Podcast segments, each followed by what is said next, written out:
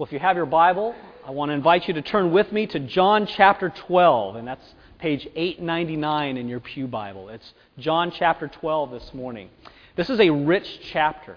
We've spent the better part of four weeks just in this one chapter of John. And what John has been trying to get across to us through the life and through the works and through the ministry of Jesus Christ He's been trying to get across to us what the difference is between a real, genuine faith in Jesus Christ and one that is a counterfeit. And so we've seen that over the course of the last four weeks. We saw four, three weeks ago that Mary had come to Jesus and she poured out a year's worth of her, her salary upon him.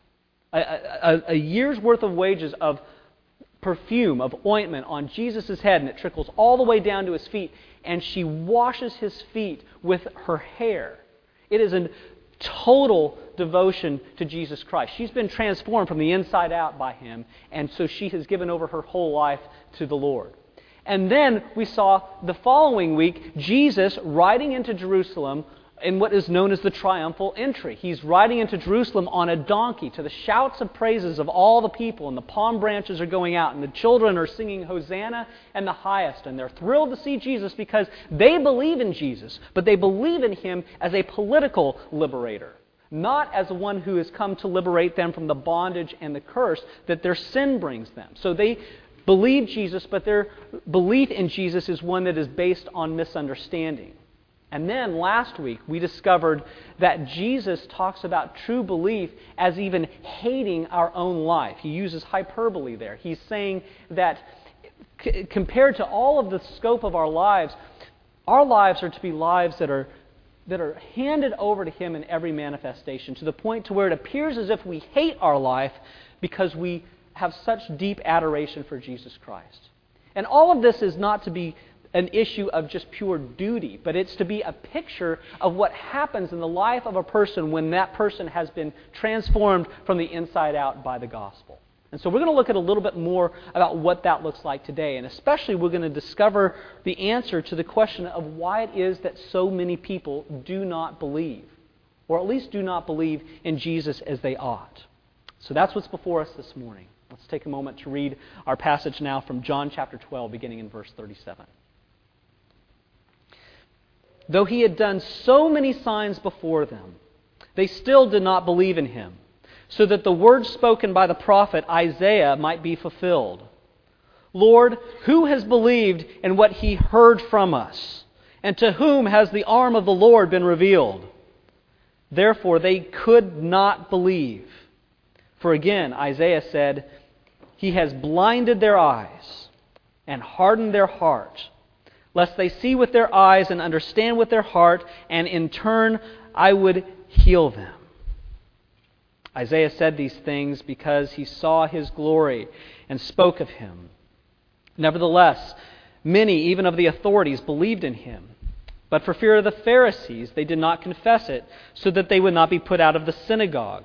For they loved the glory that comes from man more than the glory that comes from God. And Jesus cried out and said, Whoever believes in me believes not in me, but in him who sent me. And whoever sees me sees him who sent me. For I have come into the world as light, so that whoever believes in me may not remain in darkness. If anyone hears my words and does not keep them, I do not judge him, for I did not come to judge the world, but to save the world. The one who rejects me and does not receive my words has a judge. The word that I have spoken will judge him on the last day. For I have not spoken on my own authority, but the Father who sent me has himself given me a commandment what to say and what to speak. And I know that his commandment is eternal life. What I say, therefore, I say as the Father has told me. Amen. This is God's holy, inspired, and inerrant word. And we ask that God would write the eternal truth of that word upon all of our hearts. Sometimes in life, we need to have and hear conversations that we would prefer not to have and hear.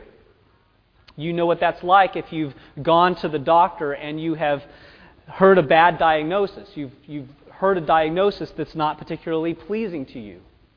If you're a parent And you've had to have that dreaded conversation about the birds and the bees with your children. That's not something you probably looked forward to having. That's probably not something your children looked forward to hearing from you. And you definitely look, don't look forward to going to the doctor and hearing a diagnosis that is something that's troubling. The doctor doesn't look forward to giving that to you as well. But John is bringing us something here this morning that is hard for us to hear as well. This is hard for us to take. He's giving us a commentary on why it is that people so often do not believe in Jesus Christ savingly. They believe a lot of good things about Jesus Christ, but many people, even though we may be members of a church, even though we may be members of a church for years, even though a person may be ordained to gospel ministry, he's trying to show us the possibility that we may still be blinded to him, that we don't see Jesus as he presents himself to us in the gospel. And those blindness prevent us from seeing him savingly as we ought or believing in his gospel at all. But there's a positive side to this, and I want you to see the positive side. You have to remember that when God brings us a hard word, when He brings us something that doesn't taste well to us the first time we bite into it, He has a tendency to use it to awaken us from a slumbering, boring, tasteless, nominal kind of Christianity that doesn't truly embrace Jesus Christ and to lead us out of that and into the real thing. So that's what I would challenge you to see through the grid of this particular passage this morning. There's a hard passage before us. It's a hard passage to hear, but there's grace all over it. There's grace in it because what he's trying to do is awaken us from that slumber and drive us to find satisfaction in Christ and in Christ alone. So let me point you to the two things that I think that John is trying to zero in on here as things that distract us and prevent us from actually believing savingly in Jesus Christ. And here's the first reason that you need to see. The first reason why so many people outside of the church and inside of the church do not believe in Jesus Christ as they ought or do not believe in Him at all is because we so often crave the praise of other people more than we desire the glory of God. We, we seek after human approval, human acceptance in such a way that it, it encroaches on any desire within our souls to glorify and enjoy God. That's one of the things that I think John is trying to get across to us here. If you look back in verse 26, a passage that we looked at last week, Jesus says that if anyone serves me, the Father will honor him. Well, that's not in our inherent nature to do that. Our nature is to serve whatever it is that we need to serve to get acceptance from other people in life or to improve our quality of life. So we see that there as, as something that's inherently difficult for us to believe and difficult for us to do. And then we look at verses 42 and 43, this passage that we just read, and we find that there are some authorities that believed in Jesus, at least on some kind of superficial level, but they wanted to privatize their faith.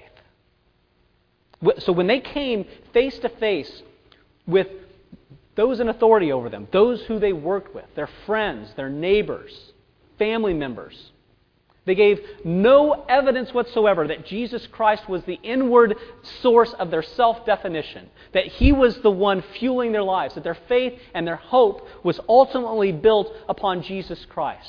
They didn't show that He had penetrated into the souls of their lives. And there's a sense in which that is completely understandable. There's a lot at stake. By showing in word, in belief, in action, that Jesus had come in and made a home at the level of their soul, show that to other people, gave them the risk of being kicked out of the synagogue, to being kicked out of the church in that day. These days, that may not appear to be that big a deal, but when you got kicked out of the synagogue, you were kicked out of the community. You were ostracized from social acceptance and interaction from people. So there is a lot at stake, and we can understand this. And we can also understand it just personally in our own day and age because everybody wants to be accepted. There's nobody here, not one person here, not one person outside of here, who just enjoys ticking everybody off, unless they're weird. We all want to be accepted. We all want people to approve of us. Pastors are the worst at this. They're the worst at this. I have to battle it all the time because all the time I want you just to like me. I really want you to like me. I want you to love my sermons. I want you to love what I do. But sometimes seeking after your acceptance and you seeking after the acceptance of other people means that you're putting your faith on the line. You're compromising it. You're not showing forth the reality of Jesus penetrating you at the level of your souls. For students, teenagers, this is particularly difficult for you because the social pressures that you face on a daily basis are enormous because you so badly want to be accepted. Everybody does. That doesn't change as you get older. And so you want to do what your friends are doing, and you're pulled by your friends in directions that are no, not only bad for you, but also not glorifying to God. And in the midst of that temptation, bringing glory to God and seeking to make Him look radiant in your life, to just pour out of your life, just doesn't seem as exciting as doing whatever it is that your friends are doing, or your neighbors are doing, or your colleagues are pulling you to. So, this isn't a teenager versus adult situation. It's something you take to the grave with you, that you're always trying to avoid things that are going to make you feel awkward. They're going to bring you into conflict with people that would in any way jeopardize our acceptance by them, in any way bring about offense to them. And in a world that is becoming increasingly hostile to the gospel, less and less accepting of it, it's going to be the temptation of every Christian to check our identity in Christ at the door when we enter into the world. When we enter into places where there is a faith crisis, where we have to choose this day who we're going to serve. It's going to be the temptation to check out of our Christianity and check into what everybody else is doing. And when we show little, if any, evidence whatsoever that Christ is flaming and burning at the center of our life, we begin to live exactly how they would expect us to live, which is without Christ. And it's without the gospel. And it shows that there is nothing about who you are in Christ, what you believe, what you say, and what you do, nothing at all that makes any distinction between you and the world. That's what happens when we worship the idol of human approval, when that becomes the source of our identity. And the thing is, is that everybody's comfortable with it. You get comfortable with it, your friends get comfortable with it. Nobody's going to really challenge you on it because everybody's comfortable and, and nobody's been disturbed. And it's so easy for this issue to sneak up on you. It's so easy for it to sneak up on me. It's the way that the enemy works. The enemy doesn't come at us with all guns blazing. He doesn't come to us with a scary face. He comes to us with sweetness and the appearance of light. And, and he wants to bring to us in sweet, palatable, easy ways for us to embrace, to, to, to get us, to distract us from pursuing Christ at all costs. That's what he's always seeking to do. And all the while, while he's doing that, he's pumping in a little bit of pride and a little bit of entitlement. And he's seeking to empty us from the flavor of Jesus Christ at the source of our lives. Making approval by other people the, the, the source of your life, something that you do at all costs, is something that will make you ashamed of the gospel. It's something that will make us cowardly when we face ethical dilemmas at work.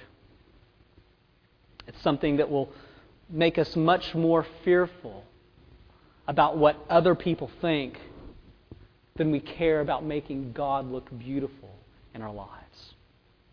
It's so subtle. It's so subtle. It almost always feels good and always feels right. But in making it a quest our life's objective, just to be accepted by everybody. Above all things, Jesus gets pushed out to the periphery. He gets pushed out to the outskirts of our life, and it makes us increasingly hardened and callous to Jesus Christ. That's what happened to these people in this story. And that's the most difficult part of this passage that we have to face the issue of hardness, the issue of a callous heart that the Holy Spirit just doesn't seem to be penetrating. And there's, there's something about that especially difficult in this passage. It's a, there's a part of this passage that if I, my conscience was not bound to bring you the whole counsel of God, I would be exceptionally tempted to just gloss over it, to just skip it and move on to something a little bit easier. Because I want you to really zero in on what John is saying here. You may have missed it the first time, so look at what he says here. He says, Therefore, they could not believe. They were unable to believe. They didn't have the ability to believe. For again, Isaiah said, He has blinded their eyes. God has taken proactive steps to blind their eyes. He's hardened their hearts, lest they see with their eyes and understand with their heart and turn, and I would heal them. That's the second reason why people don't believe. The second reason why people don't believe is because God takes in the lives of many people intentional, proactive steps to prevent them from believing. You heard that correctly. That, that God intentionally keeps people from entrusting themselves to Christ alone. That He keeps people from having their sins forgiven, from being clothed in the righteousness of Christ, from being brought into fellowship and into saving relationship with Him, and from keeping them from having the hope of heaven. That's a hard word. He makes sure that it doesn't happen in very many people. And so we hear that, and then we hear so many of the other things that we know that we've already even heard in this gospel. John 3:16. Whatever happened to that? For God so loved the world that he gave his one and only Son, that whoever believes in him should not perish but have eternal life. What happened to 2 Peter 3 9, where he says that God doesn't wish for anyone to perish but all to come to repentance? What happened to what Paul said in 1 Timothy 2 4, where he says that God desires all people to be saved and to come to the knowledge of the truth? What about when we go to the Old Testament? We look at the prophet Ezekiel, and, and he says in chapter 18 that he takes no pleasure in the death of anyone, so he calls us to believe. What happened to that? All over the Bible, it seems like the consensus in the Old Testament and the New Testament is that God wants everybody to believe. He does not take any pleasure in the death of anybody, in the eternal separation, in the eternal condemnation of anybody. That is not something that God takes any pleasure in whatsoever.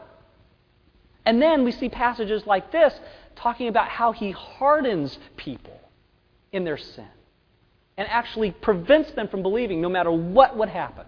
That, that Jesus Christ in the flesh could come and raise a man from the dead right before their very eyes, and they would not believe. It already happened. It seems contradictory to the reason why John wrote this book.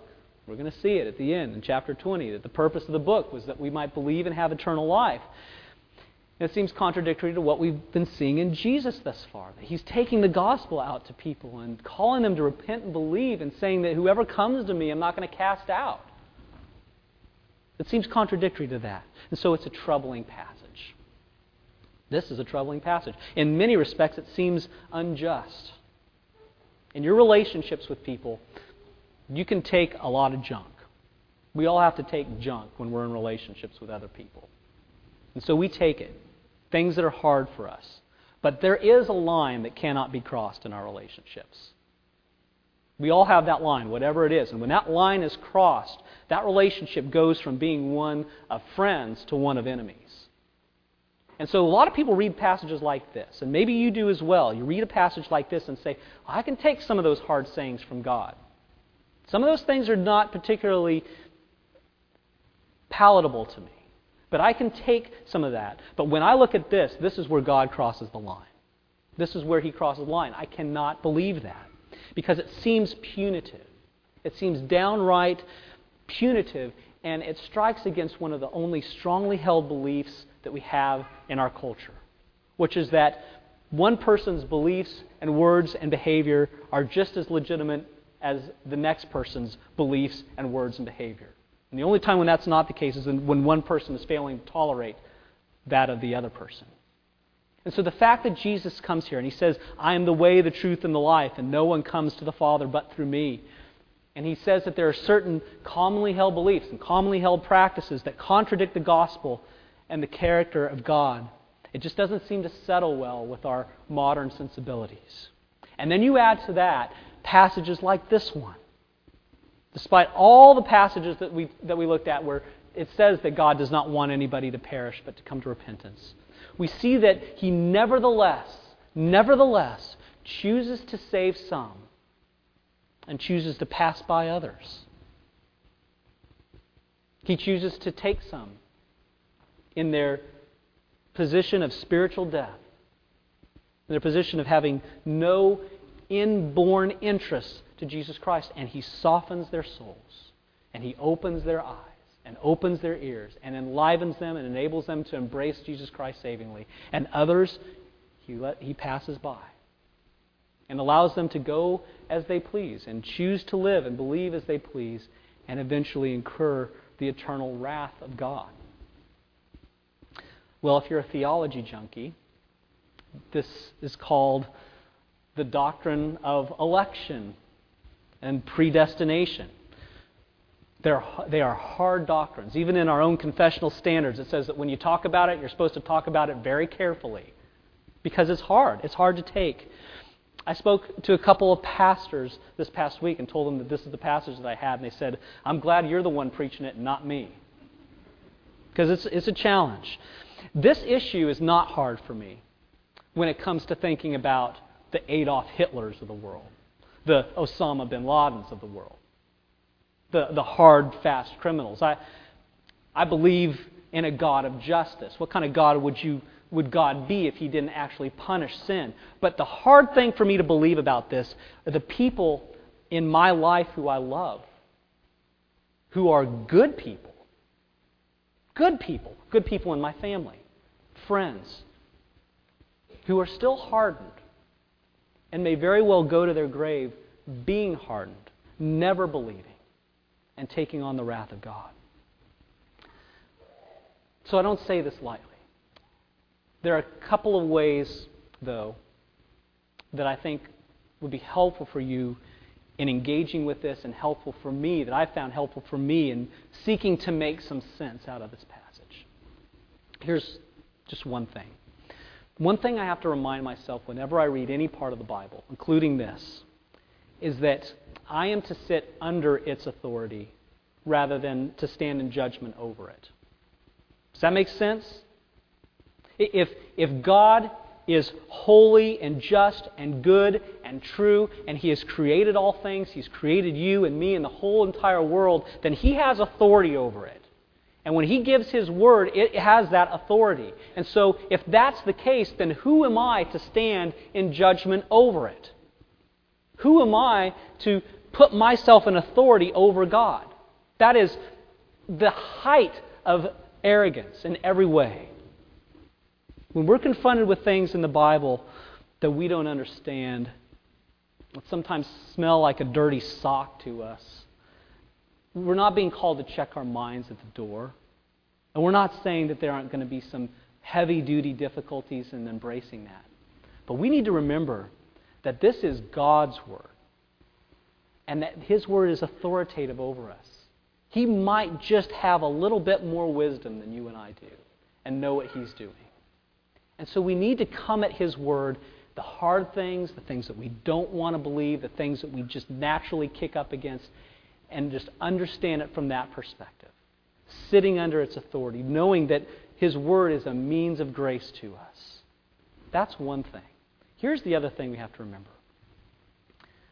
After Adam and Eve fell, God was under no obligation to save anybody. He was under no obligation whatsoever to save anybody. He would have been perfectly just in saying, You guys screwed up. All of your progeny, all of your children are going to be born with this inherent nature to sin, and I have no obligation to them whatsoever. They offend me all the time, every day, in ways that they don't even understand, and so forget them. I have no obligation to these people. I'm not lonely. I'm in perfect happy communion. I'm with the Father, the Son, and the Holy Spirit, so I don't need them in order to make me happy. But instead, God doesn't do that. He establishes a covenant immediately after Adam's sin. And it's a covenant of redemption. It's a promise of redemption. It's a promise that He is going to save His people from their sins and reconcile them to Himself and give them the hope of glory.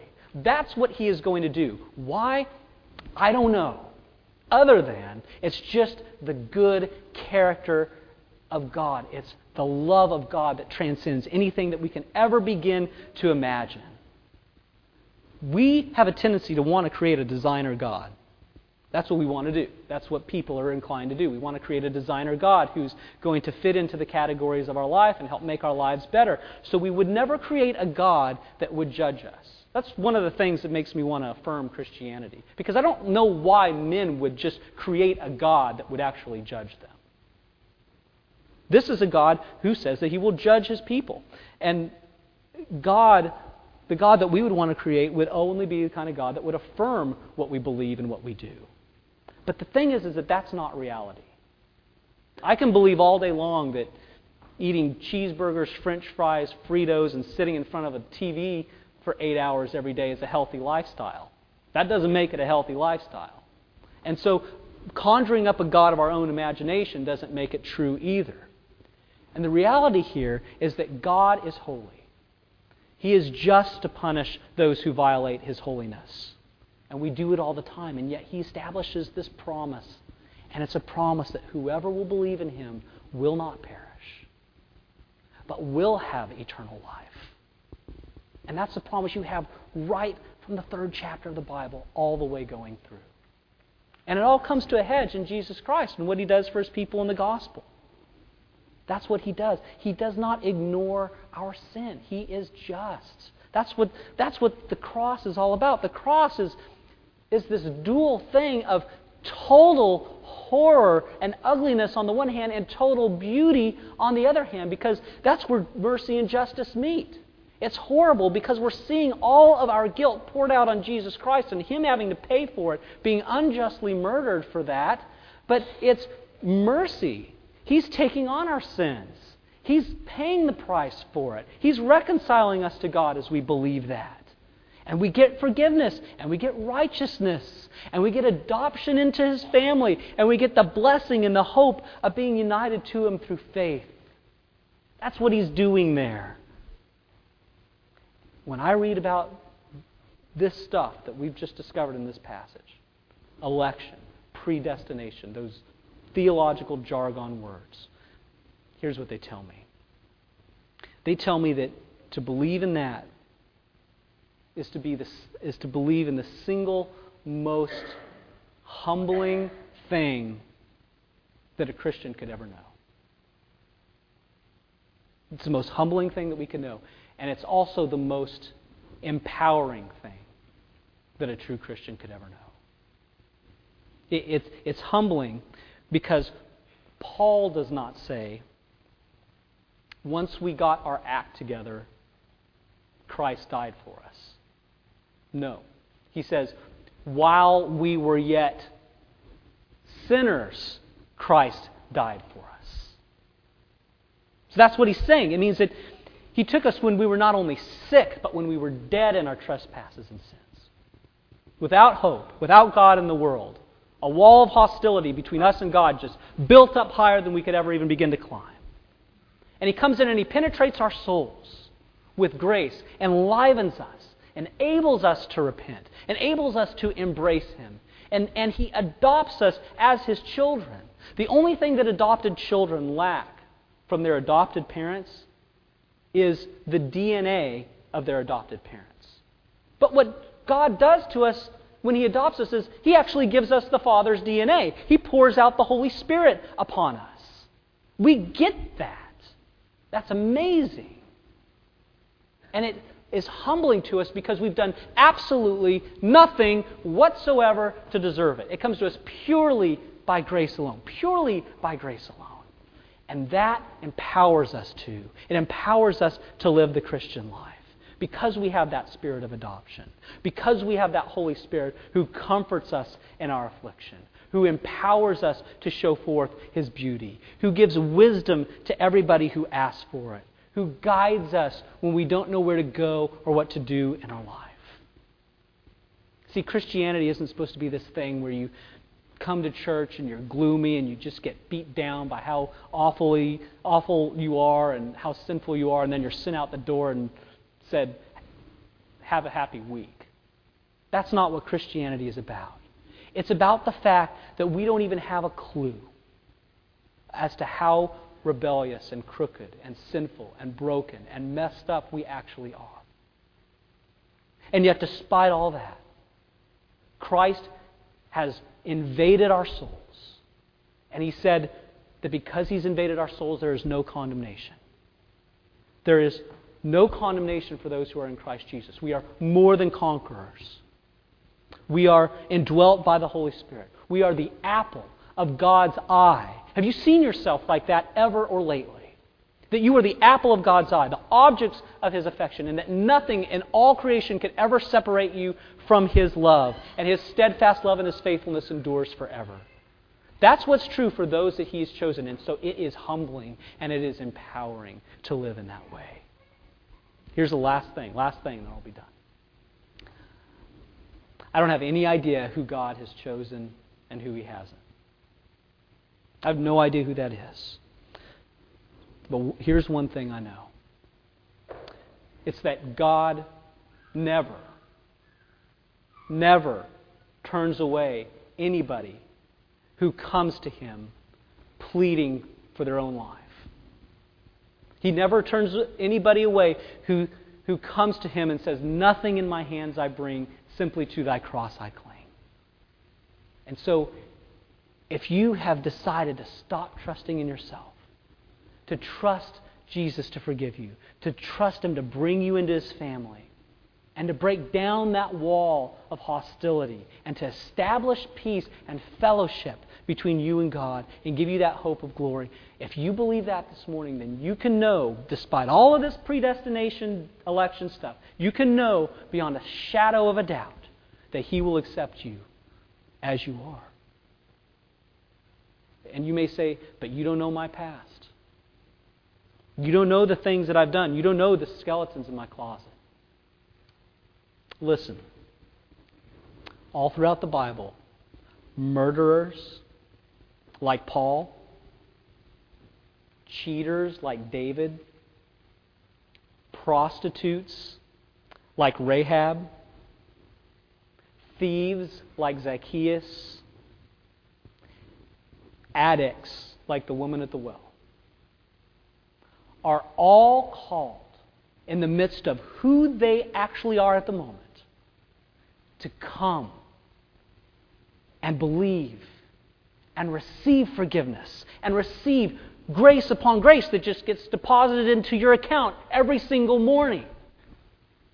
And you'll never come to Him unless you see yourself like that. Unless you see yourself as poor, as crooked, and as dead and messed up in your sin. Until you see yourself like that, you'll never believe. That's what this table is all about. This table that we're about to come to this morning, this supper that we're about to, to feast upon, is a table that has qualifications for coming to it. And the qualification is you have to be a sinner. But you have to know it.